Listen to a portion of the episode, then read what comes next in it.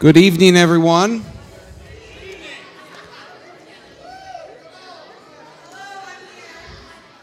Good evening, everyone.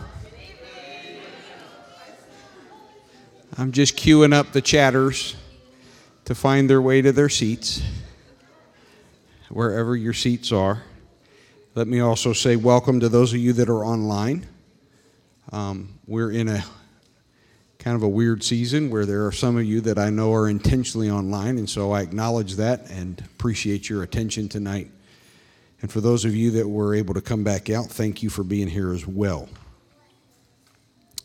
So, first off, at the outset, what I, I want you all to understand is there is no decision making tonight. This is meant to be information for all of you, okay? Whether you are here in person, whether you're watching live online, or whether you watch this later, okay? And obviously, if we weren't in the middle of COVID 19, I'd be pressing a little harder about being here in person. But in this season that we're in, obviously, we're giving you um, the, the right to choose what you feel is safest at this point. All right? So there are no decisions tonight to be made. This is meant to be information. And this meeting, in contrast to, and I'm, I'm not trying to play you, but next month you want to be here, okay? You don't want to skip that meeting, mark it on your calendar. This, the topic tonight, is not really a surprise to anybody, okay? I have talked to the congregation for a number of years about the ability for us to continue to grow not only on this campus, but to be able to grow in planning other churches that we really needed to consider a new name. All right? So I, am looking around and I don't think there's anybody that's within the sound of my voice that you haven't heard me talk about that before. So this is not a news flash to anyone. It's just now time to talk about it. It's time to come to the place of, of addressing it. And uh, so we want to do that tonight, and then I'm going to try to do that expeditiously uh, and then allow you to ask questions. Okay? And the point of this is, is so that you now have plenty of time to pray and plenty of time to consider. And in fact, in future, the Path Forward meetings, you can ask follow up questions. So that by the time we reach the point where there is a decision to be made, which, according to my plan right now, will be our annual business meeting the first Sunday in March. And that will be a full business meeting. I'm going to warn all of you because we've got to cover two years of finances because COVID is kind of bowled a bowling ball down through the middle of it. So we're going to cover two years of finances and this topic of whether to change our name. And the first step of that is very simple. It will simply be you voting yay or nay with regard to it about us doing business as. Any of you that have a business background, you know what DBA means. It's kind of an informal way of you really haven't redone all of your documents officially, but you are, whatever you're incorporated as, doing business as. And it allows some marketing. That's not our intention to stay there, but rather when we redo our bylaws as is appropriate, that's the point. Rather than filing paperwork multiple times, we would address it then. So if you do the math, today's August 22nd, and I'm talking about a decision being made on your behalf, on you making a decision as a congregation, the first Sunday in March of 2022. So anybody do the math? It's about six months. You got plenty of time. So there is no ramrodding anything here. There's no pressure here. This is meant to take something that I, as pastor, have articulated to all of you, and I'm going to re articulate to you very specifically tonight about the need to rename. And then give you the opportunity to pray about that, think about that, ask any questions. It's a very deliberate process. Now, I want to also say to you that the process that's led to us being here right now, tonight, has been a very deliberate process. It has not been a rushed process, it's been a very deliberate process. And so uh, it's been even more lengthy than what we intended due to this lovely little thing called a pandemic. it kind of messed with our timeline. We obviously were not planning to sit on this as, as, as long as we've had to. But I also felt, along with the pastoral team, that this was not something to handle over Zoom. In fact, to be honest with you, I didn't even like handling the parking lot over Zoom, to be honest with you. But we were up against the wall on that, and so we did. We handled that. And thank you to everybody who kind of got on board there and helped us out, and we handled things. Um, so this was something I wanted to do in person. I wanted you to be able to see my eyeballs, and you see, uh, you listen to everyone. And in fact, we kind of moved this date to the 22nd because the Lugos could be in and also speak to this because they were involved in the process as well. So all of this is kind of coalesced. And uh, so, um, Tina, if you would give me the vision frame, that's the first slide that I want up. And let's start there. All right. So, you all have been seeing this for quite some time. Pieces of it you've been hearing for years. All right, let's do a quick review. I'm not saying that you all, oop, you went too fast, Tina. Just leave it up. Is it timed? All right, take the timer off of it if you can. Thank you. I want that parked up there for a minute. I presented this to you at the end of June. Now, pieces of this, uh, like I said, you've already seen before. But what is the point of this vision frame? Okay, I want to hit this from a different angle.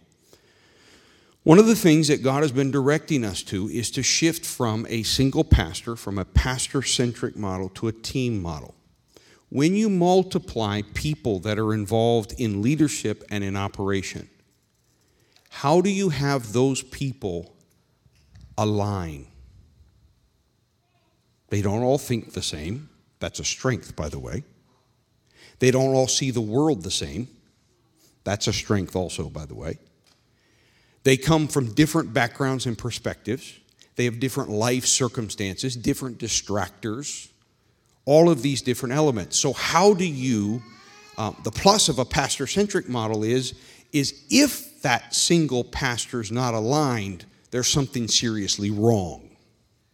Because it just has to align between here and here. It's one head. And that is a strength of the pastor centric. But the problem with that is, is that whatever's not between here and here can't be supplied. And the reality is, is that human beings are limited. Okay? And so that's why I've submitted to you over the years, and as I have studied the scriptures carefully, and I've shared this with you, is that we find within the New Testament that you do not find churches structured with one person leading it. You find constant, repeated references to the elders, plural. So, this vision frame is very simply a mechanism that allows a group of people to have a shared, aligned focus to carry out the calling of a local congregation. And so the top line, and I've by the way, it's not normally oriented this way. If you go and you read the church, the one of the books that we used for this is called Church Unique. You can go and read it if you'd like to. Okay? That picture is actually landscape, but we don't project landscape. So I flipped it on the side and made it, excuse me, it is portrait. We don't project that way. We project landscape. So I flipped it on its side. So the top is what we're about. We're about all making disciples of all. That's what we're trying to achieve here. And the uniqueness of Newark is the emphasis on the all. Every Christian church is called to make disciples. That's part of the mandate. That's part of Matthew 28 uh, in Jesus' final words to his church Go ye into all the world, preach the gospel, make disciples, teach them, baptize them, and teach them. But our unique calling here is to is the emphasis upon all being involved and all being made disciples. Not giving up on anyone, not setting anyone aside, either in trying to have them involved or in having them in the process of being made a disciple. So that's the what of this. Now, on the bottom is how we feel at least for this season, were to do this. And this, of course, is very familiar to all of you over the last three, four years worship, learn, serve. And then we added one fourth one that we felt we were kind of missing, and it was the whole team that really realized we're a little too serious at Newark. And I know that's hard to believe when you have a pastor that's as goofy as I am, but behind all that goofiness is kind of a deadly seriousness. We need a little bit more play. We need a little bit more levity. We need to relax a little bit more. And so we added that fourth element. So worship, learn, serve, play. This is how we believe we will make disciples. All of us engaged, all of us being made disciples. And then on the left side are the values, or sometimes what are called core values, the motivators, the why we do these things. And there could be more of these. But the point of these six is these are, we would submit, the most important or the most emphasized in understanding the character of who we are. Word, no surprise there, right? If you thought you were going to a church that didn't emphasize the word, then you were sorely disappointed. This church has always had this emphasis on word. Discipleship. We're not just interested in collecting people, we're interested in having you engage in a ongoing process that makes you more and more and more like Jesus. Honesty. This is a church that's pretty transparent. This is a church that doesn't hide. We're not focused upon the externals. And then honesty can get a little rough. And so, alongside of that is a genuine kindness, a care for one another. Kindness tempers the honesty, even as honesty calls the kindness into reality. And then service, which again is a mirror of this serve down below. But we have always, from the beginning of this church, we have always been about serving, not about lording, not about rulership, not about pomp and circumstance. It's expressed itself differently, but it has always been. And those of you that have been around for quite some time, you know that the founding pastor inculcated this within us, and I have continued it. We are not about pomp and circumstance and, and, and hierarchy, but we are about serving. And I think there's lots of scripture for that. And then finally, community, connection with one another. You can't do, you've heard me say this before, you can't do this Christian thing alone. These are the six core values that more than anything else innervate or give us why we do what we do. And then the final part is the metrics, which is very basically you measure these things. Okay, so any of you that have a business background, you'll recognize that language. Those of you that don't, if you don't measure something, if you don't pay attention to it, then how do you know whether you're succeeding and where you need to adjust? That's all that the measurements are. They're internally based, they're about us trying to continue to stay on track. And when you put these four sides, what it does is it takes certain things and it puts them outside the picture frame. It doesn't mean that things outside the picture frame are wrong, it means they're not what we're focused on. And it also puts certain things inside the frame. This is where we're focused. This is what our unique calling is.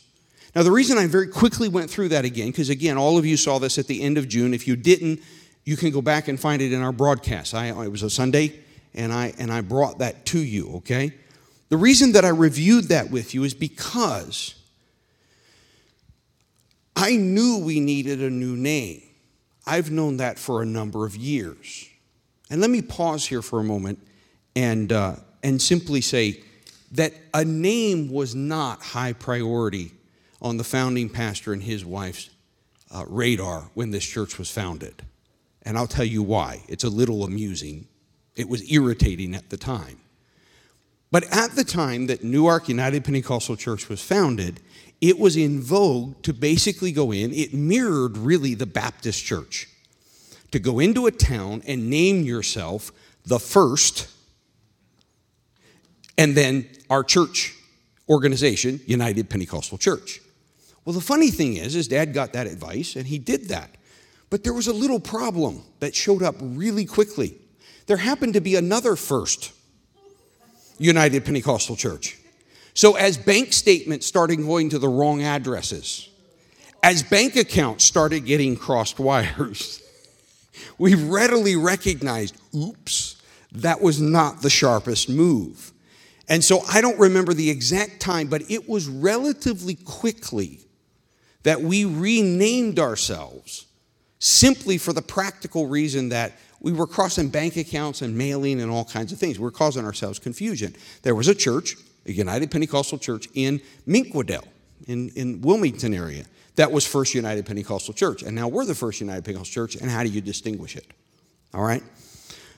So we put a lot of thought into the new name. It's, it's plainly obvious that we didn't. Because all we did was we got rid of first and we put our town name on it. And I'm not saying that that was a bad move. In fact, it has served us well, but it is a little bit of a problem because it almost feels presumptuous. Because how are we known? We don't usually go around saying Newark UPC. What did Desi and Rachel say today? We're really glad to be home, Newark, as if we are the whole of Newark. Well, we're not. Let's, let's be honest. I mean, I'd be glad to reach all of Newark. And how many of you actually live in Newark? Okay, so you see the point is that we're all over New Castle County, and in fact, we're over into Maryland and up into PA. And okay, so the point is, there's not, we did not have the need, and therefore we did not put a lot of focus on the name. And there is a downside to changing our name. We are known within the community. Newark United Pentecostal Church is absolutely, even though they can't ever get the name correct, you all know how that goes, right? Sometimes we're Newark United, sometimes we're New York Pentecostal, sometimes we're, you know, it, it goes all over the map. But we are known. And so that is a downside, all right? There's a downside to that. That we are going to, in changing the name, if you uh, agree to that, if you vote for that, that we will have to deal with that reality, that shift that occurs. Okay? But there's also an opportunity that comes with that too, in that we have a fresh start, not that we're running from anything, but that we have a fresh start with an audience that might identify or have made conclusions about us that are not accurate. And it may give another opportunity. But there's a downside to this. My point is we are now at a point where the name I submit to you needs to be scalable. You've all heard me say this before. We need to be able to afford this to other church plants, whether that be another campus or an autonomous church, if they so choose. And Newark UPC doesn't work very well. I can't establish Newark UPC of Middletown, or Newark UPC of Bear, or Newark UPC of fill in the blank, because we've tied ourselves to a geographical location. The key component of our name is a geographical location, which means it ties us to that geographical location. And so I started there, and I'm gonna, I'm, you know how I do this, right? I tell you the whole story. So everybody settle in, just let me tell you the whole story. It'll probably answer most of your questions, but then you can ask any other questions. I'm going to be Steve, okay? It's, it's served me well thus far. I don't, I don't do Scott so well. First of all, I can't spell Ohio well. Um, I don't do Brian very well because I, I don't do well with bricks. I was working with a brick the other day and I didn't know what I was doing with it, Brian. It was horrible, okay? I don't do Desi very well. The guy's so stinking sweet and kind and everything else. I don't even know how to do it. All right, I do Steve well, so I'm going to do Steve tonight. All right, so let me just tell you the whole story, and I'll try to keep moving on it. So I knew years ago, as we did the year of the plumb line, I began to tell you we need to think about a new name. And I start working on that. Well, this happened to be when I'm working on this, and I'm, I'm having ideas, and I'm thinking, and I'm praying. In the midst of this, happened to be when Brother Faubert was with us. Brother Russ Faubert was with us as our education pastor. And I, I talked with him and Leela. I was actually on a focus week. I talked with him and Leela, and Russ said to me, he says, Steve, he says, I really think that you're, you, you've skipped a couple steps. And Russ was trying to find a kind way to say that, but I'll just put it in Steve language. Steve, you got ahead of yourself. You've got some elements, and you're trying to figure out a name when in fact you need a vision frame. Now, he didn't use that language, but you need to get this clarity about what you're doing, how you're doing it, and why you're doing it. And when you have that clear, then let that define the parameters for a new name. Well, I don't like being told that I got ahead of myself, but it made sense. And so I thought about it for a while, and I thought this makes sense. And so you'll remember from the June broadcast that I told you we did a retreat with the pastoral team and a couple other key leadership couples in which we worked on this vision frame. My goal was to come out of that retreat with a new name, which I did not succeed at. Everybody was too pokey, everybody was too perfectionist, everybody was too good at what they were doing, and so we didn't get to get out with a name, but we came out with a vision frame. And just so you understand, we really were good at doing what we did. Do you understand that every one of those core values has a defining sentence? You'll learn about it in small groups because we're going to teach it to you first. Every one of those core values has a defining sentence that lays it out what it means. Every one of those sentences ends with the word all. And every one of those sentences has the exact same number of words as all the other sentences. Okay, there's one of the dweebs that did that. I will leave it undefined whether a couple of the other nerds, word nerds, want to identify themselves. There were a select few that literally worked these so that every one of these core values has a sentence, it's structured the same, it's unique, but it has the same number of words. So, needless to say, we didn't come out with a name, but we came out with a, with a vision frame. We then took that vision frame, and Tina, if you'll give me those uh, parameters or those guidelines, I then, based upon that, gave to the team these six guidelines. Number one, based upon where we're at right now and the world in which we operate, I said we would be best served if we had one or two words Short is better, and it's got to capture the vision frame. Number two, it needs to be as timeless as possible. Because frankly, this process was long, it was laborious, it was detailed, and I didn't want to do it every two years. So I said, let's see if we can't knock this out of the park for maybe another 40 years. All right? Number three, my first initial concern is that it's scalable. We could use it in multiple campus locations, and even autonomous churches could use it as they would be birthed out of us. Number four, and I felt this would help with the timeless, if we can be biblical, that would help us. And the basic premise is this we're not leaving the Bible, the Bible's our foundation. The Bible is where what we believe comes from. So if our name is coming from that which we will be committed to until Jesus comes, well, then the name might be a little more timeless. Number five was where I started getting a little demanding of the team. I said, we need to try to tell or tie this to a story. And preferably, it would be a biblical story that will help us be able to identify ourselves to the people who come to worship with us, who come to be made disciples with us, who become part of us. And then number six may strike you as odd, but I said, I really would love for us not to require the use of the word church. And there's two reasons. First reason is, is because as soon as you visit us, you will not need a word or a sign to tell you we're a church. It's going to be obvious we're a church. So it seems to me wasteful when we're trying to have one or two words to use one of those up with a word that's kind of obvious. Like if you run into a rhinoceros, you're not going to need an identifier to know it's a rhinoceros. We're a church, and we have no intention of being anything but a church. So we're already identified. But the second reason, and this one I need you to listen carefully on, the second reason is, is that we are now operating in an environment that whether you like it or not, whether you're comfortable with it or not, it's reality. America and North America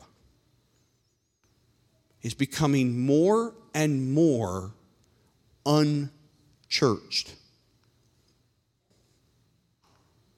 Now, you can decry that, or you can recognize that's the world that God has called us to reach. Second point those people do not generally look favorably on the church. Now, you can declare that that's because they're ungodly. You can declare that's because they are heathens. You can declare that's because they are going to split hell wide open.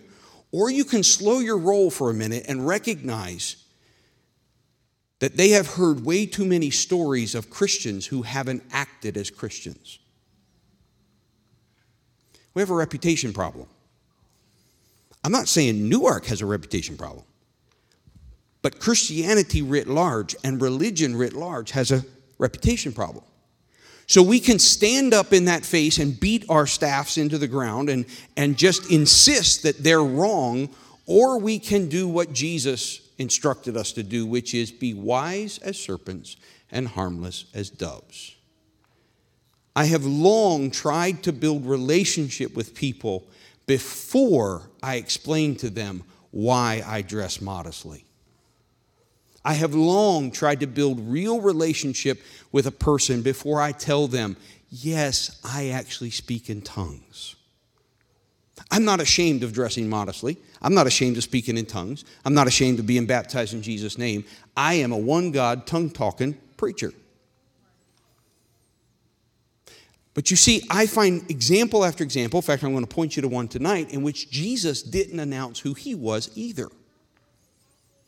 In fact, you find him many times doing miracles and then telling them, Don't tell anybody who I am. What's he up to? Is Jesus, the Son of God, ashamed of being God? No. He's being wise as a serpent and harmless as a dove, so that the light can shine, so that somebody has a real chance instead of assuming that I am a part of the system that has led to child abuse or I'm a part of the system that has led to the abuse of women, or I'm a part of the system that embezzles money from people. Come on, let's be honest with one another. We know that this is a problem. In fact, many of you come to this church because we don't do those things. You value how we handle ourselves. But the stranger doesn't know that. And if we start with church, they're going to fill in all that, and then we got to overcome that. So I want to be blunt with you here. I, I, don't want you getting all nervous and saying, Steve's taking us, you know, to some cult or Steve's taking us to someplace else. No, I simply want to have a fighting chance at sharing the gospel with the lost. And right now in this environment, church doesn't help me do that. They're going to figure out I'm a church soon enough. And I'm not ashamed of being the kind of church that we are. I'm not ashamed of being holy. I'm not ashamed of being filled with the Holy Ghost. I'm not ashamed of repentance. I'm not ashamed of Jesus' name baptism. I am not ashamed of the move of God in our midst. I just don't want to be identified with child abuse, embezzlement of money, scandals that other fallen Christians have foisted upon us. So I gave these six parameters to the team. And so we took some time and we actually, our initial meeting, we all came in with a name. Every single member of the team came in with their name. And we did this before COVID. I don't remember the exact date, but I know it was before COVID because we met in person in the conference room. I remember it very clearly. And we shared our names. And each person, I, one side of me wishes we'd have done it on, anonymously, but then we wouldn't have been able to kind of speak for our name. So every person shared their name, every person shared why they thought it captured the vision frame, how they felt it matched to what I'd showed you before, and why they felt this was a name to be considered. All right? And they were all over the map. Okay? They were all over the map. We had all different kinds of ideas. Okay? Yeah, where's Ross? He's hiding out or something, but he had a particularly colorful name. Surprise, surprise, right? He's still a little miffed that he didn't get his name. No, I'm teasing. I'm teasing. So we took then time to go home and to pray and to consider. Very methodical. And then by that time, COVID hit. And so we waited another month. And then we realized, oh, this is around for a while. And so, if my memory serves me correctly, in the month of May, we then met virtually, and we actually had I actually had Dr. Peyton preside over it virtually, and we came in and we presented the names and we voted. Now here's the good news. We did not agree unanimously. You say, "Well, how's that good news?" Because if you have a team that agrees unanimously, probably something's wrong. Because they're not really a team. Because you don't see things all the same. But I can tell you that the name that I will bring to you tonight did receive a supermajority. It two thirds or greater of us, if my memory serves me correct, it was somewhere between 70 and 80 percent. Were in agreement that this was the name that needed to happen. This was the name we wanted to bring to you. So, this that I'm bringing to you has been the result of a process a process of trying to align ourselves. Tina, if you'd put that vision frame back up, just go back one slide. Um, trying to align ourselves that instead of showing this to everybody, which we will teach you this and the scripture behind it, and we will teach new members this and all the scripture behind it. But when we first meet somebody, we want the ability to not have to pull this out, but instead be able to capture all of this in a name and then over time unpack that as we walk with them and as we introduce ourselves to them. All right. So, I want to tell you a story. It's a biblical story, and yes, it's the story behind the name. And yes, I mean, because your minds are going to race right now. As I read through the story, you're going to f- try to figure out what the name is. So, why don't we, since you know that you're going to do that, get out your phones, pull up a notepad, and start jotting down possibilities of the name you think it's going to be? You know you're going to do it anyway, so you might as well embrace it and have a little fun with it, all right? And what I'm going to try to do is over the next 15, 20 minutes, I'm going to walk you through a biblical story and I'm going to draw out things within this story that are tied to this vision frame. And when I've gotten through the story and I've drawn out enough, and I won't be able to draw out everything, I promise you, because I could spend hours. I love this story. I am so excited about this story. I think this captures and stands for who we have been and who we can be in the future. So I'm not going to spend the whole night. I'm not going to spend undue amount of time, but I'm going to walk you through this story, this biblical story. I'm going to share this with you. And then when I've done that sufficiently, I'm going to show you the name. And that will conclude what I have to say to you, and then it goes into your hands, and we will turn to questions that you have. And again, I want to emphasize that even if tonight you don't have a lot of questions, if you look at it and go, you know what, I got to think on this, or I got to pray on this, or I got to ruminate on this, that's fine. You got a whole nother month to do so. We will then spend time on the next topic regarding the path forward. And then at the end of that, we will take questions. And then there is another scheduled The Path Forward, which is totally and completely about all questions related to the first two about our path forward. Okay? So everybody relax. Let's just walk through this very methodically. And uh, you're in the driver's seat, Newark. I am leading you. I will cast vision to you. And I will let you know what I feel. But in the end, this is a congregational model. I will submit myself to what you decide. All right? So, here we go. Jesus knew the Pharisees had heard that he was baptizing and making more disciples than John. How many are ready to vote for the Pharisees?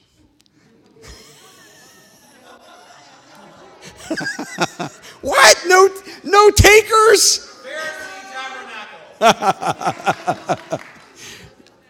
I can tell you definitively, we did not vote for the Pharisees. All right, I'll stop messing with you. I'm having too much fun with this. Yeah, that's exactly right. I'm playing some, Samantha. I'm playing some. So Jesus knew the Pharisees had heard that he was baptizing and making more disciples than John. This was his cousin John. Though Jesus himself didn't baptize them, his disciples did. So he left Judea and returned to Galilee. And the scriptures say that as he left Judea to return to Galilee, normally, you all know this, but normally you would cross over the Jordan and go up on the other side to avoid Samaria. But verse 4 of John chapter 4 tells us he had to go through Samaria on the way. And many a sermon's been preached about that, about Jesus' insistence about going through Samaria. So eventually, the scriptures say that he came to the Samaritan village of Sychar near the field that Jacob had given to his son Joseph. So there's this town, and he comes to this town. Jacob's well was there, and Jesus was tired from the long walk and sat wearily beside the well about noontime. So you know the story. He insists on going through Samaria, despite that not being what you normally did. And he gets tired and he stops by a well. Every town would have one. And he sits down by the well. Soon, we know later from the story that he sent his disciples into town to get some food and so forth. Soon, he's sitting there. A Samaritan woman came to draw water. And Jesus said to her, Please give me a drink. So, the first thing I want you to notice in this story is Jesus has set up an encounter. He set up an encounter between himself, the Son of God, and a woman who the Jews despised.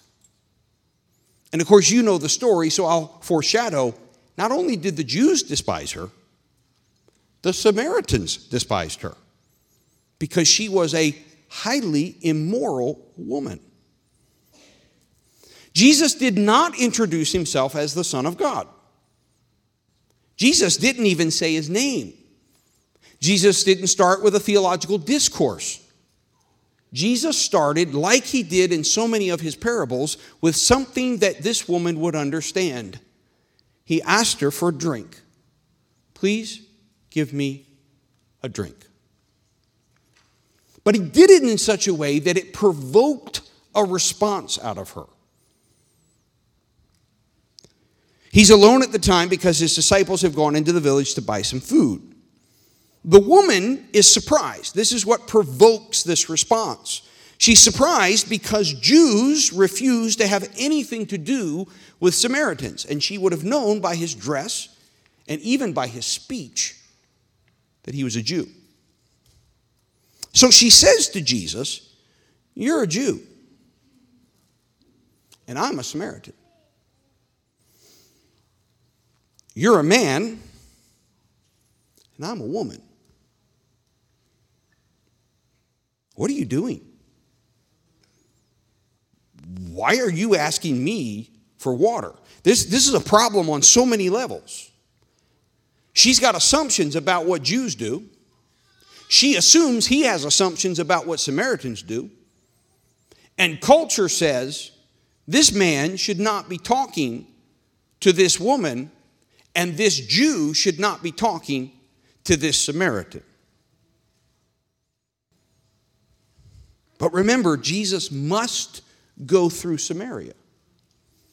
This provocative situation, this collision of culture, this changing of expectations is precisely what Jesus is up to.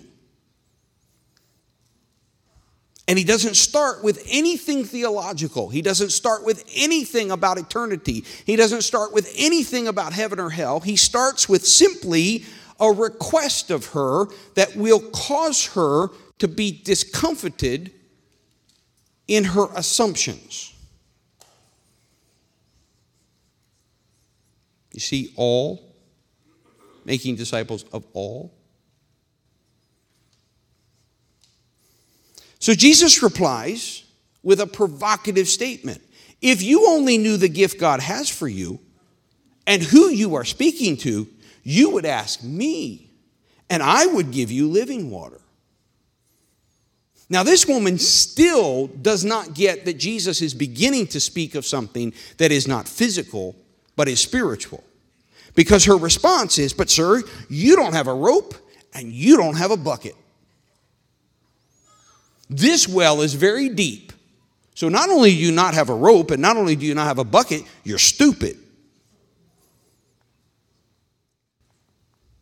Where would you get this living water?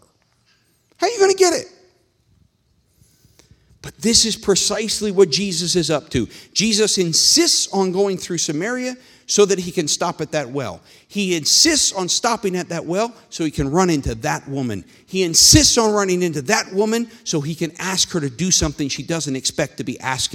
asked. She, he asks her to do something so that he can then begin to tell her something she doesn't know. This is carefully calculated. And it's designed to reach for a woman, as we know from the story, that no one else was going to reach for.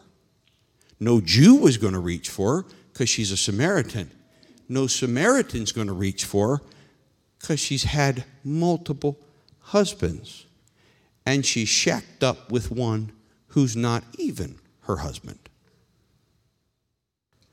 You've heard many a sermon and lesson taught that this woman, the reason she's coming in the middle of the day, when she's coming, is because she has been shunned by her community.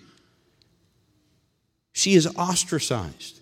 She's not with other women because other women want nothing to do with her. Jews want nothing to do with her. She's a Samaritan. Men want nothing to do with her. She's a woman. Women want nothing to do with her. She's an immoral woman. And Jesus insists on going through Samaria, insists on stopping at the well. I would love to hear the side conversation that I'm sure Jesus and his disciples had when he said, Would you go in and get some food? I'm like, Jesus, we can make it. Let's just get out of Samaria. I don't want to eat that food. I don't want to go anywhere near that town. Jesus says, No, I need you to go into that town and get some food. Jesus, come on, man. Our bellies aren't that hungry. We're, we're good. We're good. Really, seriously, come on. Let's just keep on moving. No, I'm stopping here. You boys go get some food. Oh, come on. Jesus, really? Because Jesus wanted to reach the people that no one else wanted to reach. If you've been in here any length of time, you've heard me tell my prayer of my mother and my father when they founded the church. I hope you all aren't offended by it. But was Lord, send us everybody that nobody else wants. I know that could be offensive because that puts you in the court of the group of people that nobody else wants. I hope you're not offended by that. If you are, you might need to pray about it.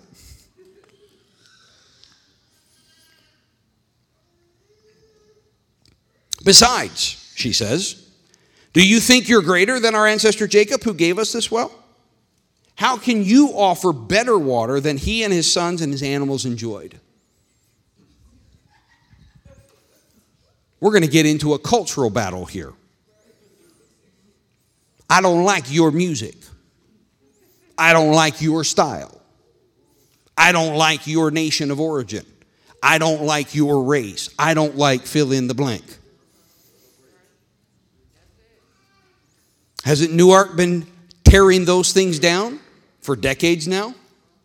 Too dumb to know we couldn't do it. Too dumb to know that it could not be done. Too dumb to not realize that you got to stay segregated. Well, you don't. Too dumb to realize that our cultures have to separate us. Well, no, they don't. Too dumb to realize that it doesn't matter who you are or where you're coming from. Doesn't matter how broken you are or how sinful you are. This gospel works for you. All right, I got to keep going because I'll start preaching, all right? You, but you, you, you sense where I'm, I'm going in this story. Do you see this? You think you're greater. So she brings up this cultural bit. How can you offer better water than his sons and his animals enjoyed? Jesus replied, Anyone who drinks this water will soon become thirsty again. But those who drink the water I give will never be thirsty again. It becomes a fresh, bubbling spring within them, giving them eternal life. Now the hook has turned. Now suddenly she's starting to dawn on her wait a minute, this dude's up to something other than water. Somebody needs to hear me tonight. What I'm trying to lead you in church is not leaving the gospel, but let's be smart about this. Let's reach people and turn the hook once we've already grabbed their attention, once they're already engaged with us to such an extent that they can't extricate themselves out. She can't leave this man if she wanted to because she's too curious. Her curiosity has done got her. She's like, What is up with this guy? This guy, what, what are you doing? Please, sir, the woman says, Give me this water. Then I'll never be thirsty again and I won't have to come here to get water. Jesus demonstrated at this well a sensitivity to her need, and it wasn't about water. Why did she not want to come to the well again? Because every time she came to the well, she was reminded that she was alone. Every time she came to the well, she was reminded that nobody loved her. Every time she came to the well, she was reminded that she was the outsider. She was the one nobody wanted. She said, Man, if you can give me this water, I don't have to keep being reminded about this. But here's the cool part there's one level that everybody wants to be helped at, and then there's the deeper level that fixes the problem underneath, and that's where Jesus stayed focused. He's like, Oh, no, no, no, you don't understand. This is not just about you having water. This is not just about you not having to feel lonely. I understand you're feeling lonely. I understand you're feeling ostracized, but that's not all that's going on here. No, no, no. This is about something more. So Jesus goes to the root of her problem. Now we're starting to get to honesty. Woo! Now we're going to start to get to the real stuff here. Now we're going to start to get to the part where the, you know, the, the, the, the brass tacks, if you will. Go get your husband, Jesus told her. Just wise as a serpent. Thought we were talking about water, Jesus. Thought we were talking about wells, Jesus. Thought we were talking about. Go get your husband. Jesus, I've already asked you for to fix my surface problem. No, I want to deal with your core problem. Go get your husband. She said, I don't have a husband. She didn't tell him the whole story. People that walk in these doors, they're not going to tell us the whole story. They're going to test us first. We don't need to be pushing them away when they first come in and they're trying to test it out. No, no, no. There needs to be a safe place where they come in and they get to hide. And we know they're hiding because we've been there before and we can read between the lines. We can see their hurting hearts, we can see their messed up lives, but we play dumb. We sit there and we talk about drinks of water, and we sit there and we talk about other things. And then at the right point, under the unction of the Spirit, we start touching it. Go eat your husband. I don't have a husband. Jesus says, You're right. You don't have a husband. In fact, you've had five husbands and you aren't even married to the man you're living with now. Good job. You speak the truth. She didn't speak the truth, she hid. But Jesus laid down a line to her. He let her know, I know what's going on, but I haven't rejected you. I'm sitting at this well. I'm in your presence. Yes, I'm a Jew, and I shouldn't be talking to no Samaritan. You are a Samaritan, and you shouldn't be talking to me. I'm a man, and you're a woman. This shouldn't be happening. And now you know that I know that you are an ungodly woman. You are a person that can besmirch my reputation. Guess what? I don't care about my reputation, I care about you. I don't care what other people think about me. I don't care what other religious leaders think about me. I don't care about the pressures that come. I care about you. Forgive me, I'm going to try to keep calm, but I get excited because this is what Newark is. This is what Newark has always been. The founding pastor before me and myself, we don't listen to political pressures. We don't follow those things. We do what is right based upon the Word of God. We're not trying to be unethical, but bless God, we are not going to play games about everybody else, what they think. We're going to reach for the lost. That's what we've always done, and it's going to stay safe that way. You already know that Jesus' disciples didn't like what he was doing, and you're going to hear it again later in the story. They actually correct him. What are you doing, Jesus? He lays down a line to her. Sir, the woman says, you must be a prophet. But then she's got to reclaim herself because she's a little embarrassed. Because truth does that, kind of strips you down. So she's got to reclaim herself a little bit. So she says, So, I imagine, you know, all you husbands know what I'm talking about? I don't know what I don't know what it is. I don't know if it's wired in or what, but there's this there's this there's this move that happens. So tell me, why is it that you Jews insist that Jerusalem is the only place of worship, while we Samaritans claim it is here at Mount Gerizim where our ancestors worshipped? You don't have tambourines. I don't like your food. And I could keep going on. Some of you have even picked those battles, and you've thought I was a daft preacher. Oh, I ain't been daft. I'm just acting like Jesus. Forgive me, I'm not trying to be presumptuous, but I'm not getting distracted by all the little picky uni things about where you worship or where you don't. Do we have drums or don't we have drums? What style of music do we have or not have? What kind of dress do we do? Do we wear a suit or do we not wear a suit? No, I'm not getting distracted.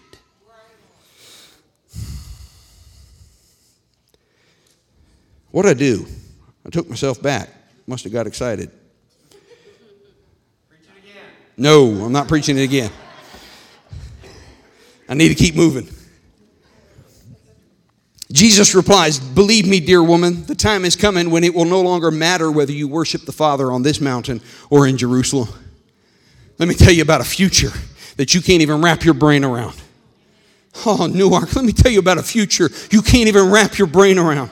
Let me tell you about a future where it's not just a few of us breaking down the lines, but there are myriads. Let me tell you about a future where there are multiple congregations that are breaking down these barriers and telling and showing the world that no matter how you politically manipulate and no matter how you try to manipulate and work us, we are children of the Most High God and we will not operate that way. We will love one another with all of our heart. We will care for one another regardless of whether we understand one another.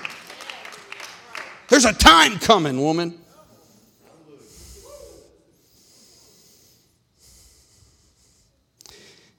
Now, I don't know what to do with this. I think this is almost in there to give us permission to be a little human in the midst of trying to not be human, because Jesus digs her a little bit. He says, You Samaritans know very little about the one you worship. That was kind of a cultural dig there. While we Jews know all about him, for salvation comes through the Jews. And in this whole story, this verse, I'm always like, Jesus, I know it wasn't sin, but was that your humanity coming through? Was that, I mean, you're the, you're the Son of God, but it says you're tempted in all points like as we are, yet without sin. Was that you just having a little bit of cultural pride? Was that a little bit of you just saying, I love Ohio, even though nobody here loves Ohio? I love Ohio.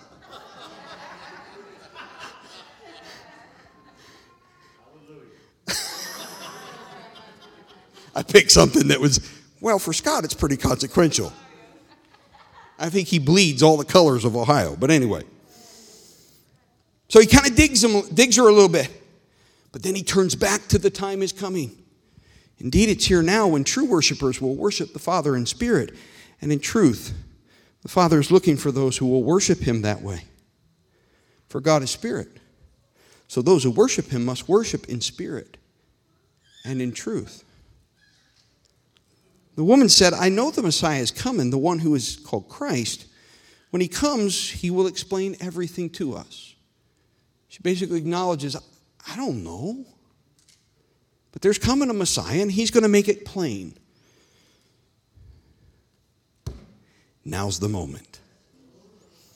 The moment that all comes off, all the gloves come off, all of it, everything's there. There's enough relationship. They've kind of sparked back and forth. They've kind of fought with one another a little bit. And he says, I am the Messiah. I am the Messiah. Here's Jesus, the Jew, who insisted on going through Samaria so he could go to Sychar. He insisted on sitting at the well at Sychar so he could meet that woman. He insisted on asking her something that it might even made him humanly uncomfortable to do, but he knew it would spark a conversation. He insisted on that conversation because he knew that he could lead into something that would transform her. And it wasn't about water I want everybody to see he started with something he actually did not care about. Let me give you a side note. If some of you are wondering what we're doing with our digital campus, that's what's going on. We are talking about something that we don't really care about. Because we're trying to lay down lines to some people who can't hear us yet about what we care about. So we're going to go ahead and lay some lines down to them so that they learn to trust us and they learn to like us and they learn to be in relationship with us so then at the proper time at the leading of the spirit then we'll get to the real meat of the matter. You got a morality problem, lady, but I'm the Messiah and I can fix it.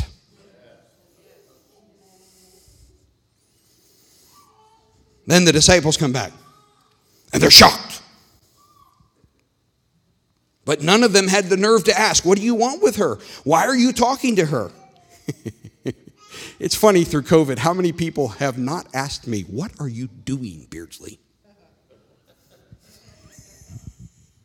They're not asking me because they don't have the nerve to find out, What are you doing? You mean you shut your church down for 16 months? What are you thinking? Well, if you'd ask me, I'll tell you. Uh, yeah, it's almost 17. I, I was playing conservative the other way, but yes. Why are you talking to her? But the scripture goes on to tell us that now a woman who comes, who's reticent to even talk to Jesus, who doesn't even understand why he's talking to her, who then gets preoccupied with something that doesn't matter, namely water. She now leaves the thing that doesn't matter behind, her water jar. And she runs back to the village to do what? Tell them about this crazy man named Jesus. Come see a man who told me everything I ever did. Think about that town because they all know her. Everything? Oh, yeah, everything. That, that thing here? Yeah, that one. What about this? Yep, he told me that too. What about this? Yep, told me that one too.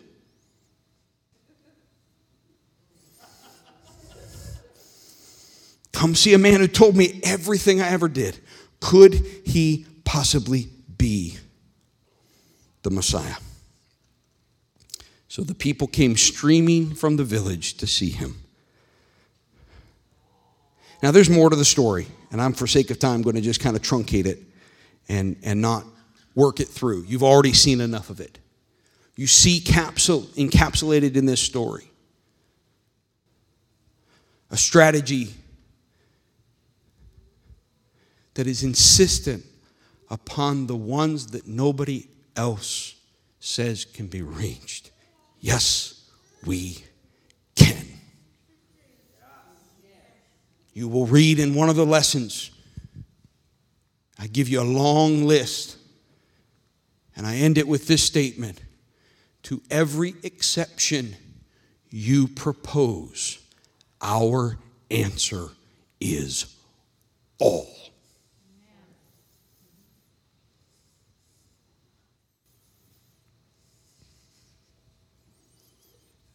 Worship is present. Learning is present. Serving is present.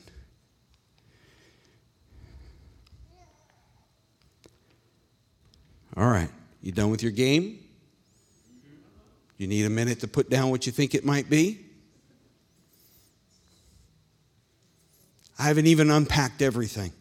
I don't even think I know all that is to be unpacked in Newark out of this story?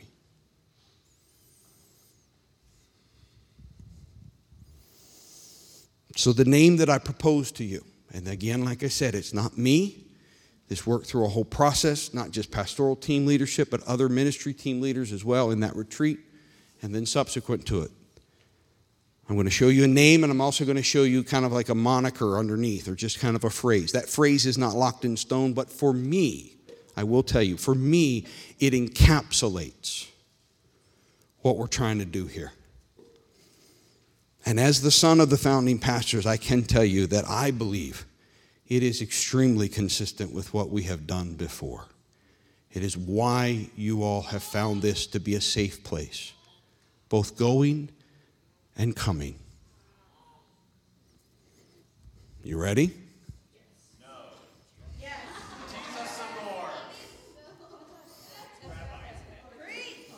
All right.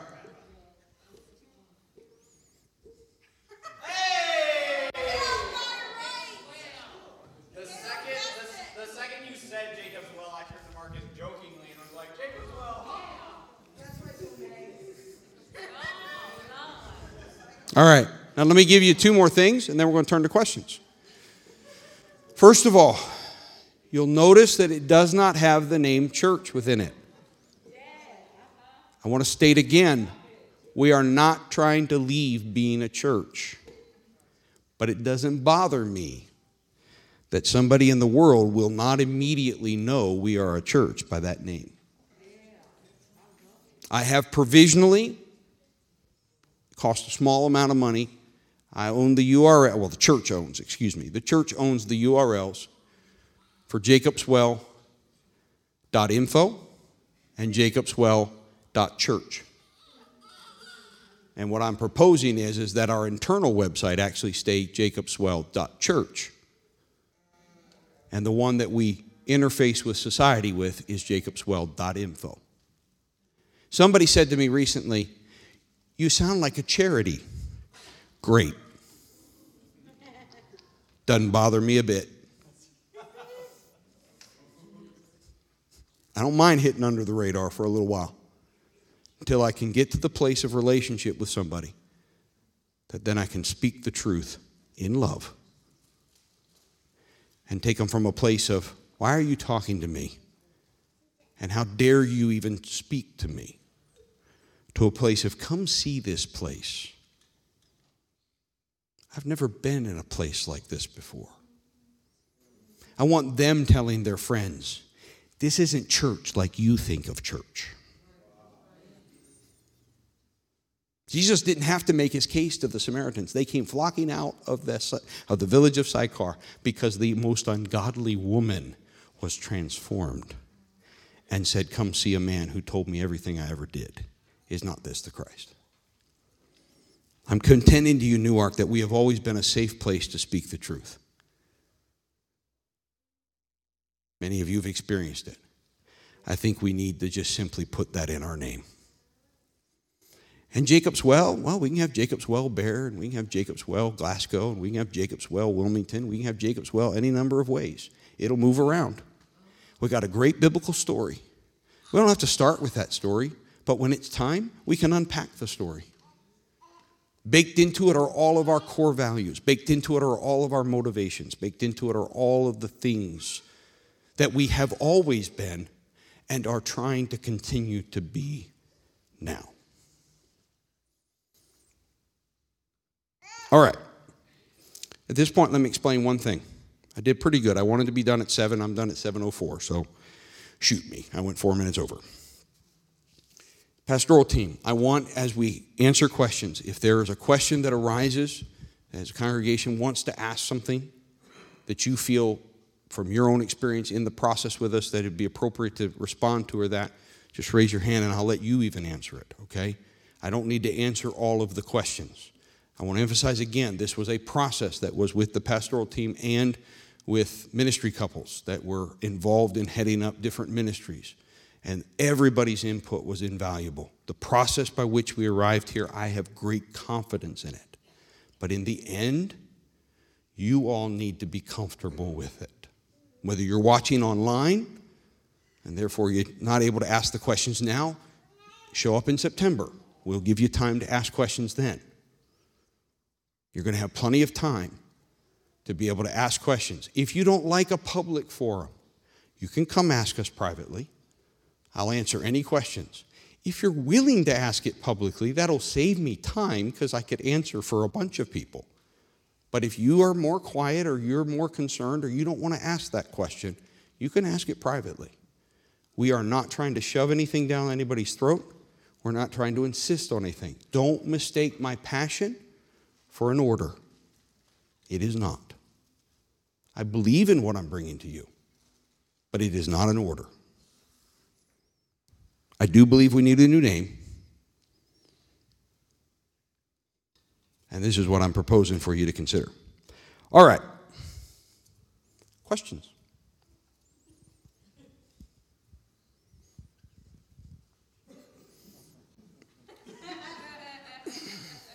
Antoine. Let me hand you the microphone so that those are on. Oh. Can actually hear it as well. Okay. Um, serious, serious question. Honestly, a serious question. Okay. Um, I was just wondering, in general, underneath a safe place to speak the truth. I noticed that there were seven words within that. Was that intentional, based off of what you mentioned earlier? Okay. Okay. Not. No, it's a legit. It's a okay. legit question. No, and and like I said, you're not tied to this, and I'm telling you right now, the whole team didn't vote on this. That, a safe place to speak the truth, that just encapsulates for me. You don't even have to use that. You might use it. It won't show up in any documents. You're not voting on that piece of it. That's more of a marketing slogan, if you will, okay? The piece that would be the business name, the actual change of the name, would be Jacob's Well. That just more, Antoine, for me, is another way of kind of saying what I believe this church is, what it has always been. It has always been a safe place to speak the truth. We bow to truth and always have, even when it's costly to us, to others. We try to be kind, but truth is the foundation of it all. So, good question. Any others?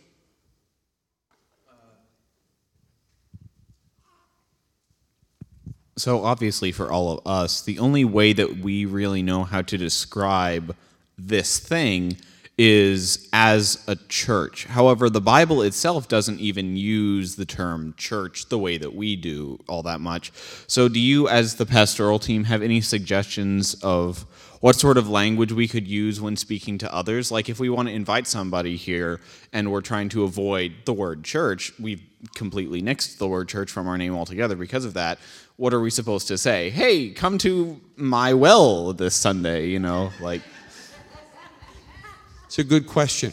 First thing, Desi, you want to answer that as well? Okay. First thing that I would add is is our starting place, and this is not a surprise to all of you, but our starting place is if they haven't already, just on their own, walked into this place here, the place we want to reach them first is in the small group. Because that's where relationship is built. That is our well. So I'm not telling you to not use the word church. And you're right, Caleb, there is a word, it was called ecclesia. We translate it as church, but it actually just meant assembly. It meant a gathering. I'm not trying to tell you to move away from church. I'm trying to tell you that when you interact with new people, follow the leading of the Spirit, and you may not need to start there. You might start with, hey, we're serving at a homeless shelter this Friday. Want to come along? Hey, we're doing an outing up in Lancaster. Would you like to come along? hey, we have a group that meets together online. Would you like to join? Desi.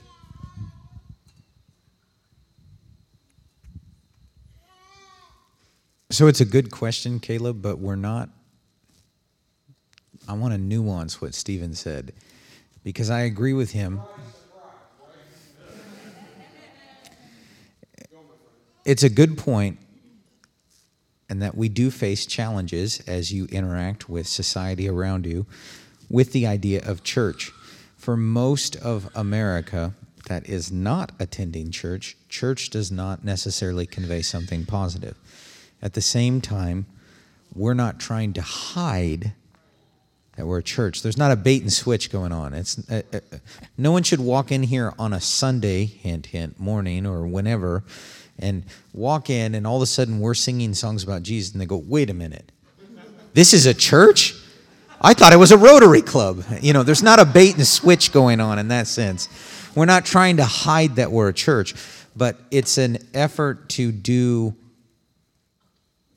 uh, business, if I can use that term, because this has the potential to grow beyond church without necessarily putting that word first and its negative connotations. I'm in no way prescribing that you do this, but in time, if this grows and you have multiple campuses and it's connected with a food pantry or a homeless shelter or I don't know, even a coffee shop or whatever else, and again, I'm not telling you to do any of that. I'm just giving you the perspective.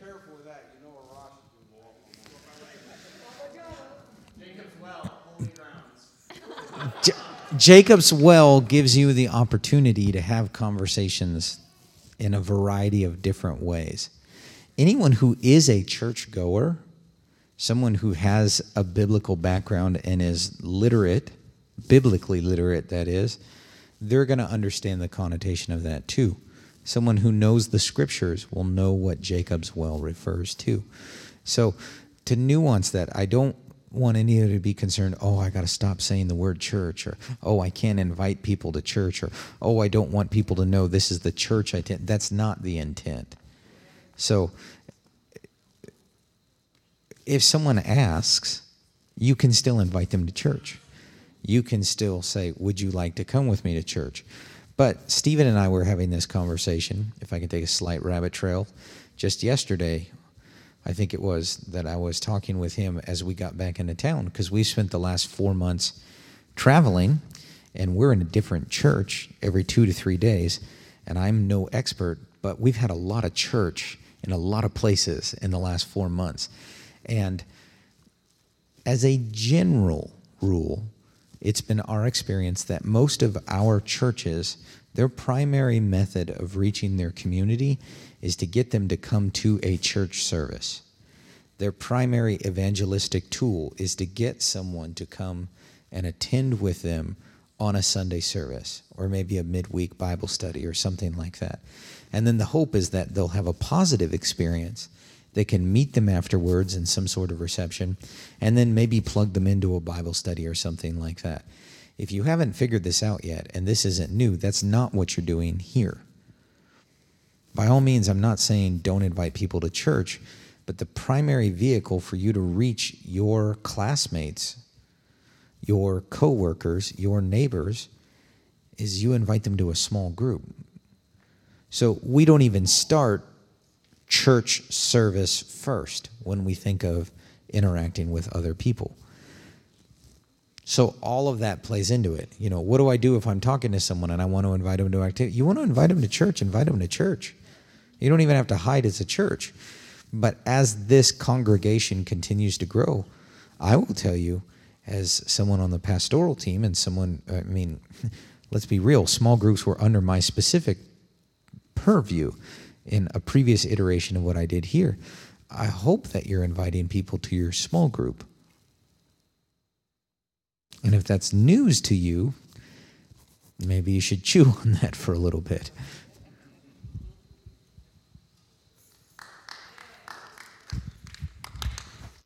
Other questions? Oh, So are we gonna, do you have marketing? Any logos? Do you have any of that stuff? um, it seemed to me presumptuous to do all of that work ahead of time when you all have not said that this is what you want to do. And so, no. And in fact, that's why I asked Joyce to put this in just very simple black and white text. And once you have said, yes, this is the direction we want to go, or said, no, this is not the direction that we want to go, then those subsequent things would come. And obviously, there, there needs to be church ownership and input, and we'll figure out a process with regard to that. Correct. I, I, I do have, because we did not want to lose it, I did go, and it was a nominal price to, to, to lock in the URL that once the leadership team said yay to this name, then we went and grabbed those two URLs so that we could not lose those. But beyond that, no. Okay? Brother Scott, did you have a question? I, I know you said that um, we're going to kind of take the word church out of the name. So does that mean UPC is completely gone as well? Excellent question.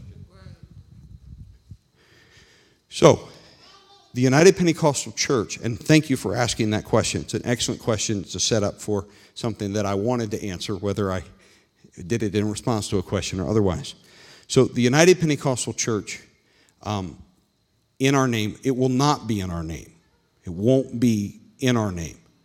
However, don't read that, that we're going anywhere but within the United Pentecostal Church.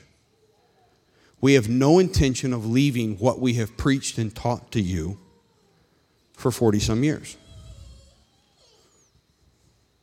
It's not happening. Right now, there are, including Desi and Rachel, there are nine pastoral team members. Seven of them hold some level of credentials with the United Pentecostal Church, and an eighth one is currently studying for those credentials with the United Pentecostal Church. We are this week ordaining the highest level of credentialing, ordaining Sister Rachel, and one of those pastoral team members is the district superintendent, which means he sits on the board of general presbyters that oversees the entire United Pentecostal Church. We're not going anywhere from the United Pentecostal Church. That's exactly right. It just simply will not be in the name. And the problem wasn't so much United Pentecostal Church, even though I will tell you that's really long. When you get done spelling that all out, that gets really, really long. Which is why, if you go to our website now, what is it? Newark UPC. And nobody knows what it means unless you spell it out. Okay? Um, but to answer your question, no, it will not be in the name. But it was not the intent. What we're trying to get to is a scalable name. And as a part of that, as I showed you in the parameters, it needs to be short. And we're trying to be biblically based. We're trying to tie into that. And so the United Pentecostal Church is still who we're affiliated with, it's still who we hold license with. Your current bylaws, and I will tell you any future bylaws right now, they stipulate that you have to have a pastor or pastors that are licensed with the United Pentecostal Church. Someone who does not hold credentials with the United Pentecostal Church cannot pastor this church. So we're not going anywhere with the United Pentecostal Church as far as we're not leaving them. And the depth of that commitment is why I don't see there being an issue as far as changing the name. Now, I do know that others outside may look at this. I will tell you historically in the United Pentecostal Church, when we get scared that somebody is leaving the truth, one of the things that we look for is do they change their name? So there will be some who will question that. But again, Newark, we've never operated worrying about that. I can take you back in the day where elders told my father not to have black and white worship together. My father didn't listen to them. I can take you back where they said you don't put men and women on the same board. My father ignored them. We've had people tell us you're not supposed to take tithes and support missions. We've ignored them. So the fact that there are some things where we've had to ignore our peers doesn't mean we're leaving our peers. I very much love the United Pentecostal Church. I believe in what it believes in as far as its core doctrine, and there's no apostolic organization that has a missions program anywhere close to theirs. So, for those two reasons, I believe, and I believe this church believes its core doctrine, which is repentance, baptism in Jesus' name, the infilling of the Holy Ghost, and holy living. And then the second is, is we believe in binding together so we can reach the lost. And we do that better together than apart. It's that simple. Nobody else does a better job than that. So we're not going anywhere. Did that answer your question? Okay. Well, I tend to do that, don't I, Scott? I answer it and then I answer it again. Any other questions that you have? Again, you're going to have time to ask questions as you have time to think about it. I realize some of you are more thinkers and it'll take you time. And so when those questions come up, jot them down. Don't, don't lose them. But I also don't want to rush you tonight. I want to give you the opportunity to, to ask anything that is on your mind now that can be a part of your prayer and a part of your thinking about it, etc. That's correct. There's no action being taken. Sorry, Desi and Rachel, you got to be present to vote, so we'll, we'll have to count that you were a part of the first process that is counting there. Antoine. Um, just a quick question. Um, I'm not necessarily yay or nay for this, but when we're doing the voting, is it just for this, or will there be multiple choices that we'd be picking from? Is this our only option, or are we where are we? Yes. Good question. Thank you for asking that. So, where we're at right now is that I have shared with you the process by which leadership has come and is proposing this name to you. So, what we will face in the first Sunday in March is it will be an up or down vote on this name. If it is voted down, then I and the leadership team will have to decide does that mean we don't want to change the name at all? Or is it that we did not have proper discerning and process as far as finding the name and it needs to go to a broader? But right now, to answer your question, no. We're bringing you that we need to change the name and we're proposing that we change it to this name. I realize that when that vote happens, there could be some who vote no because they simply don't want to change the name. There could then be some who vote no who say, Yeah, I would like to change the name, but I don't like that name. I don't feel that name. I'll be very honest with you. I got confidence in you, and I know you know how to pray, and I think it'll make itself plain. If it is voted down, I will probably then come back and informally ask for feedback from the congregation, not in the business meeting, not in a formal process, but ask for feedback and say, if you voted no, was it because you didn't want to change the name? Or is it because you wanted to change the name but you didn't like, didn't feel comfortable with, didn't feel that that name was the right name? Good question. Thank you. Do you notice these questions? It's important that you have time for these to kind of ruminate. That's why we're not rushing this process. That's why we want you to have time to think, time to pray. I trust you. I didn't say that it's easy to trust you. We humans struggle to trust, but I trust you. And I've never pastored you in a way that I did not trust you. When I found myself not acting in a way that was trust, extending trust towards you, I corrected it. This only works if we trust one another. Doesn't mean we have to agree, but we've got to believe in one another's intent. So I trust your intent. I trust your ability to pray. I trust your ability to hear the voice of God. And if I will handle, and the pastoral team and I will handle the process in a manner that gives you time and gives you the ability to interact with God, I trust God. So between God and you, I'm okay with what happens. Any other questions? Kendall.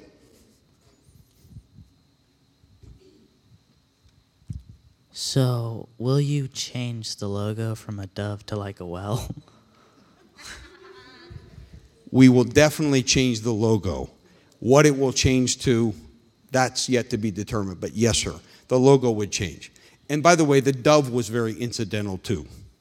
Okay? I could tell you, I could bore you with the story. I'm not going to tonight, but it was an incidental thing. There, somebody in the church, there was an artist, they drew it. We've changed it over the years. It has come to kind of stand for us. People know that dove. But yeah, the dove is not going to be tied. That doesn't match marketing wise with that name. The idea of a well makes a certain amount of sense. But again, I've not even gone to that place yet. Good question. Any other questions?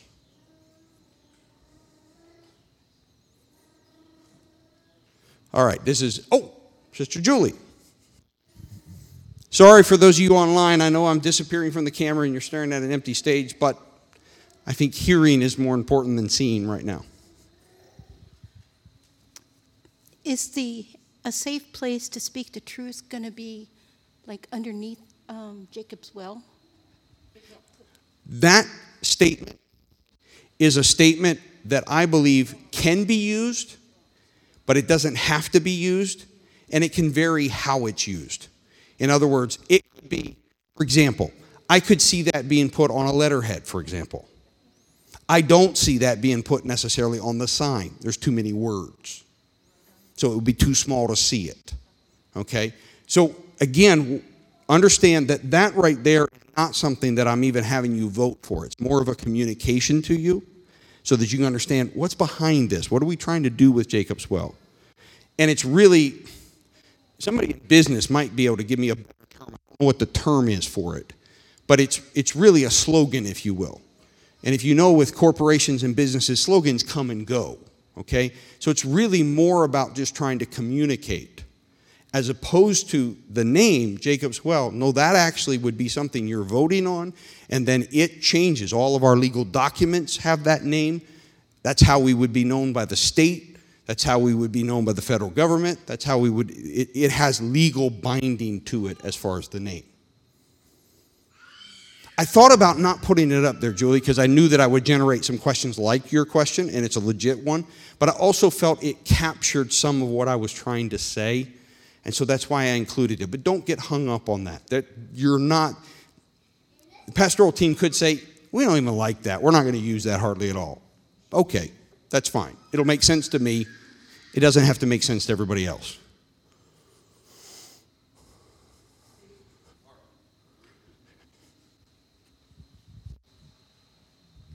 If you change the name, would they use the would it be the word church?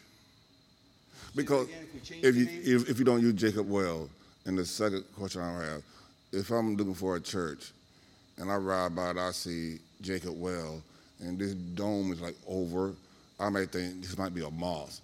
And outside, when you said Jacob well, you had like crosses so people know it's, it's a church. Okay. So, first thing I will tell you is that anybody who drives by and is interested in us in our day and age, they are not showing up here until they Google us. Now, I know, I, I'm respectfully, I know that there are some of you elders who are looking at me going, Really? Yeah, really. The breed of you that does not Google a place before you go to it, respectfully, is dying. You're not dead yet, but you're, you're, there are not a lot of you. See, there's that honesty bit. I need a little more kindness in there, probably. I understand. But there's not a lot of you. Most of us don't go anywhere that we have an interest in without first Googling it.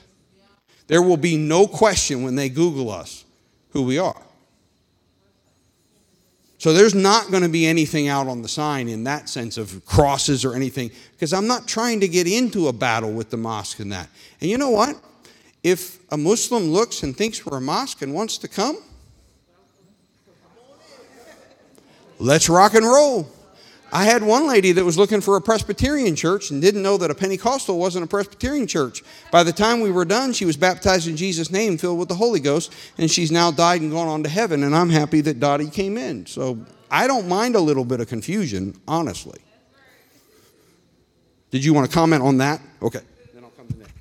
Just food for thought. And I know we are very church oriented in all of our language, and that doesn't need to change. But if you think of other businesses, I could start calling out, uh, okay, purple. What does that have to do with a mattress? It's a color. You see, uh, p- businesses pick up names that have nothing to do with what their what their product is or something like that, and they become associated. Apple is a computer company. Okay, Nike sells sports equipment. We were on deputation. I was just thinking, and one of the places we were in, they took us to a little hole in the wall ice cream shop that makes these uh, they make the ice cream right there they're a community favorite they're very busy etc the name of the place is salt and straw it's a reference to the way they originally made ice cream 100 years ago, but I had to ask them, what does your name even mean, right? Because you drive by a place and it's called Salt and Straw. I don't think that's an ice cream shop. It has not hurt their business at all. Nick?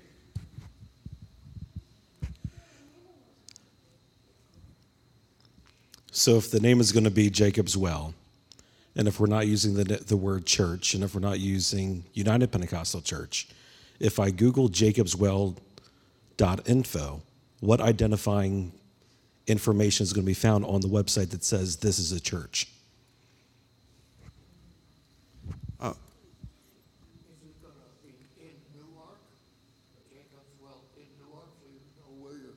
Good. I'll take, Owen just asked a secondary question, and I'll take them both together, which is will it say Jacob's Well in Newark? So let me answer both of those. First of all, what specifically is on the website that identifies us? That has to be determined as we come there. We haven't sat down and designed that. But I would point you towards newarkupc.org. That's what we're looking at. So if you go and look at our current website, in fact, on the first Sunday in March, I'm very thankful for this because techie wise, I was sweating this. When we have that vote, if you say yes before the day is out, we will flip a switch and with a couple of adjustments, that website that's currently newarkupc.org, you will find by going to jacobswell.info. Okay? Yes, Nick? So I'm on newarkupc.info. No, newarkupc.org. Sorry, yes, I'm on newarkupc.org. Where is there any information on our current doctrine on Acts 2? Oh, there absolutely is not any information on our doctrine. I refuse to take something that needs to be taught and put it on the website where it can be used by anybody to say anything about us.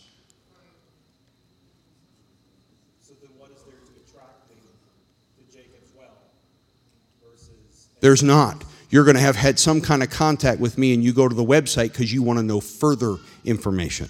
So to piggyback off Art's question, the person driving around correct? Yes. Why should I check out because I saw the sign out front? Why should I come out from looking at the sign to going to the website? Because what, because what's going to happen is you're going to go to that website. From that website, you're also going to go to Facebook or YouTube, and then you're going to watch us. That's what everybody who comes to us from the website does. They go and watch us.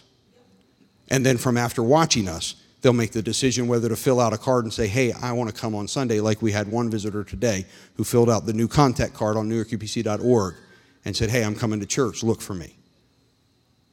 We have never, in the life of our websites, we have never, I don't want to be critical of any other church, but hear me very clearly. We have never put a doctrinal statement on our website, ever. I do not cast my pearls among swine. And if you don't understand how the world uses the web, then come talk to me further and I'll explain to you. You, you, are, you are trying to put into the hands of people something that has to be done in the right format and in the right manner. And Jesus refused to do it. He would only talk to them when it was in the right context and the right place. He didn't even tell the woman of Samaria what he was up to until he had reached a point that she could hear him. So, to be clear, that's not a change. Now, you could disagree with me if you want, but this is what we've been doing ever since we've had a website, which started back in uh, probably about 1996. Before I go any further, let me take Brother Owen's question. Initially, we'll simply be identified by our address. At a later point, if we get multiple campuses, then we'll have to decide whether to identify them by changing that our names become Jacob's Well Newark, Jacob's Well Wilmington, etc., and or a simple central website that then says we have campuses in the following locations. You all are down in the weeds, but that's fine. I'm willing to answer those down in the weed questions. Sister Rachel. So I have a question. Um, because from what I understand, the only thing that's changing is the name, not how we do business, not how we do anything online, not anything that we've done in the past is going to change, right? So during COVID, we had a family that found our church because they Googled a church that will baptize me in Jesus' name. Our church came up at the top of the list. They didn't even know what UPC meant. They didn't know anything about all that. So the fact that church was in our name or not in our name had nothing to do with it. But when they Googled, Google pulled information from our website that said, because we have on there, we will baptize you. But it doesn't Um, even say Jesus' name. But they figured out, but but it still pulled our church up because Google will take tags and other things we've said in our videos, and it pulled out and said this church will baptize you in Jesus' name. So nothing's actually changing. I'm asking that. It's just the name, and it, I've had I don't know how many people in this town ask me, "What does UPC mean?" They don't. So for for people that are unchurched, our church name right now does not have the name church in it. It, doesn't help it. For, for the for people that are unchurched, because they look at our church and it says Newark UPC, we already have a name that to people that are unchurched does not say church to them because they don't know what it means. That's right. And let me add, for those of you that don't know, the way that you, the way Google works is it doesn't work off of the name that you put on your website or that. It works off of tags that you embed in your website. That's why if you go Google Pentecostal Church, we show up at the top of the list. Because years back, I put tags in and we're identified. That's why we'll show up. And there's no reason we can't continue to do that. And that is exactly what we would do. Regina. If you read newarkupc.org, that's who we are. So on newarkupc.org, it says, We are a diverse apostolic Pentecostal congregation of approximately 300 members. This was pre COVID. Living in the greater New Castle County, Delaware area. We represent over a dozen nations of origin from the regions of North and South America, Central America, and the Caribbean, Africa, the Middle East, and Asia, including Brazil, several Caribbean islands, Colombia, Congo, Dominican Republic, El Salvador, Liberia, India, Iran, Mexico, Peru, Puerto Rico, Uganda, and the United States, along with multiple languages, including English, Spanish, Portuguese, and American Sign Language. Our passion. We are passionate about discipleship. In fact, it's our mission statement all making disciples of all. Our core values are the word, discipleship, etc.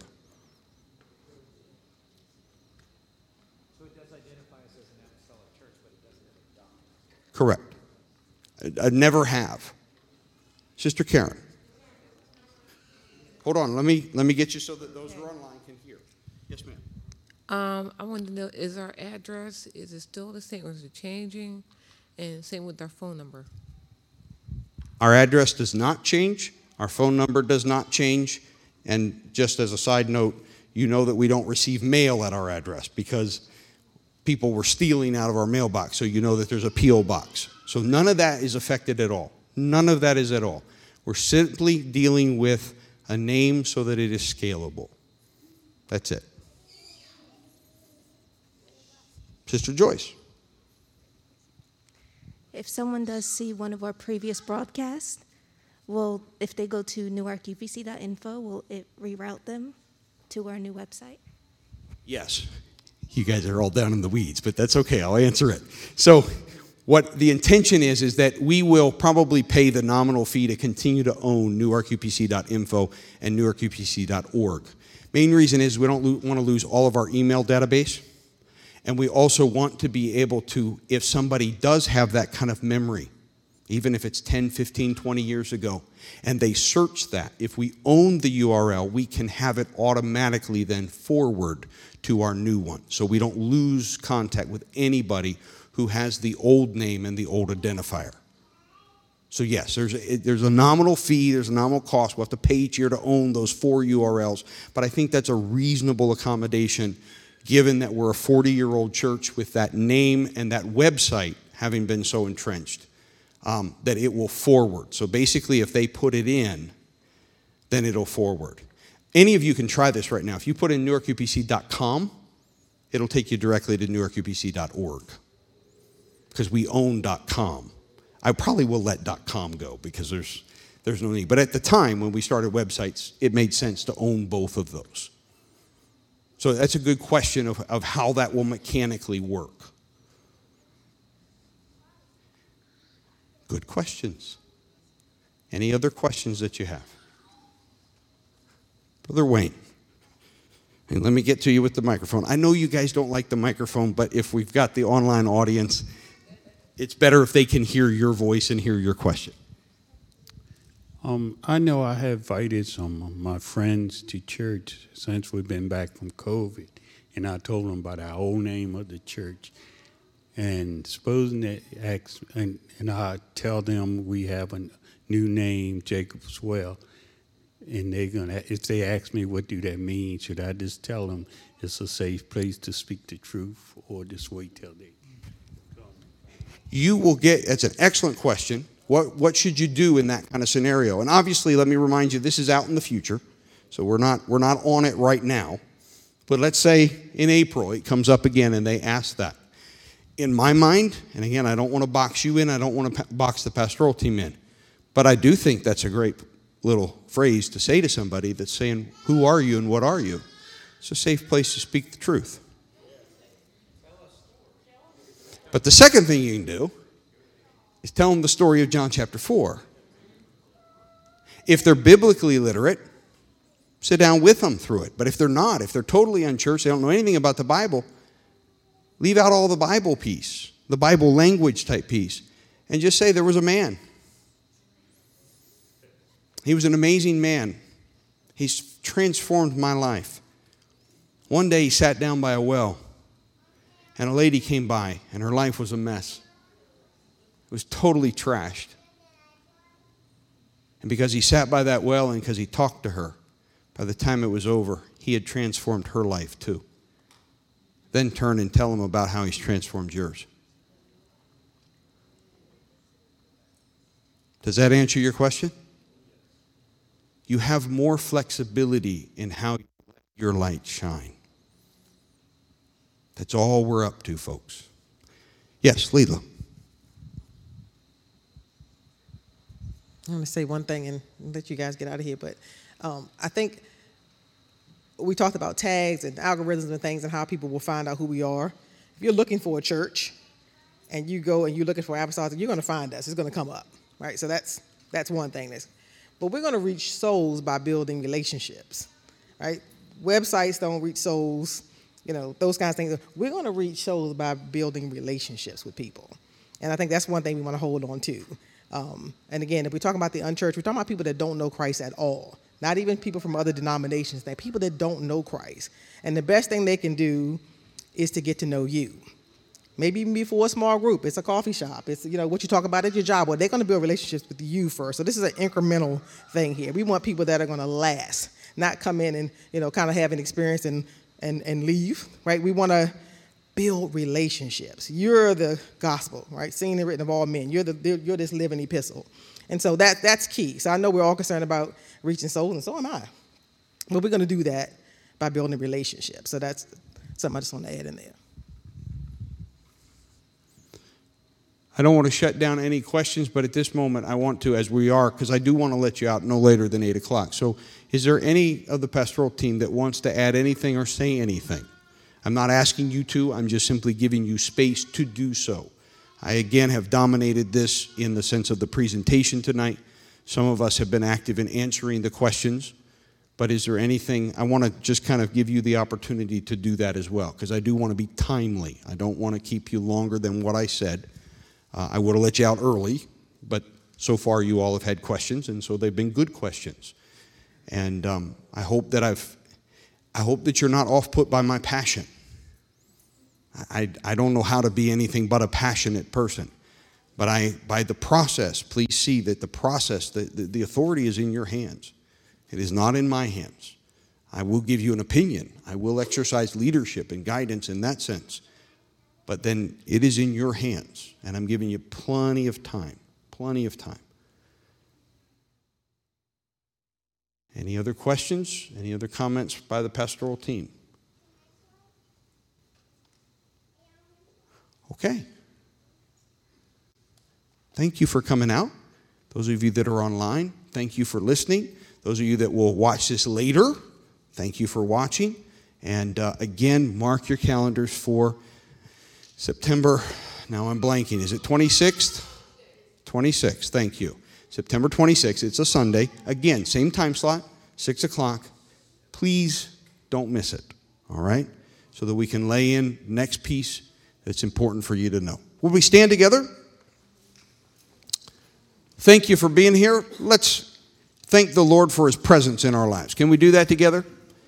Jesus, we thank you, Lord, for this day. It's been a good day. You've been in our presence. We thank you for that. We thank you for your care, your love, your guidance in our lives. Continue to lead and guide your people. We are your sheep. And God, we follow your voice and we thank you for the opportunity to do so. Lead and guide us, O Jesus. Continue to give us peace that passeth all understanding. Give us wisdom beyond our measures, Lord, and let your will be done within our lives and let your kingdom come. May your will be done on earth as it is in heaven. And would the church say, Amen. God bless you. Thank you for your time tonight. Have a good week. Don't forget Friday night, Sister Rachel's ordination. For those of you that get confused, this is not a small group week. This is not a small group week. All right. God bless you.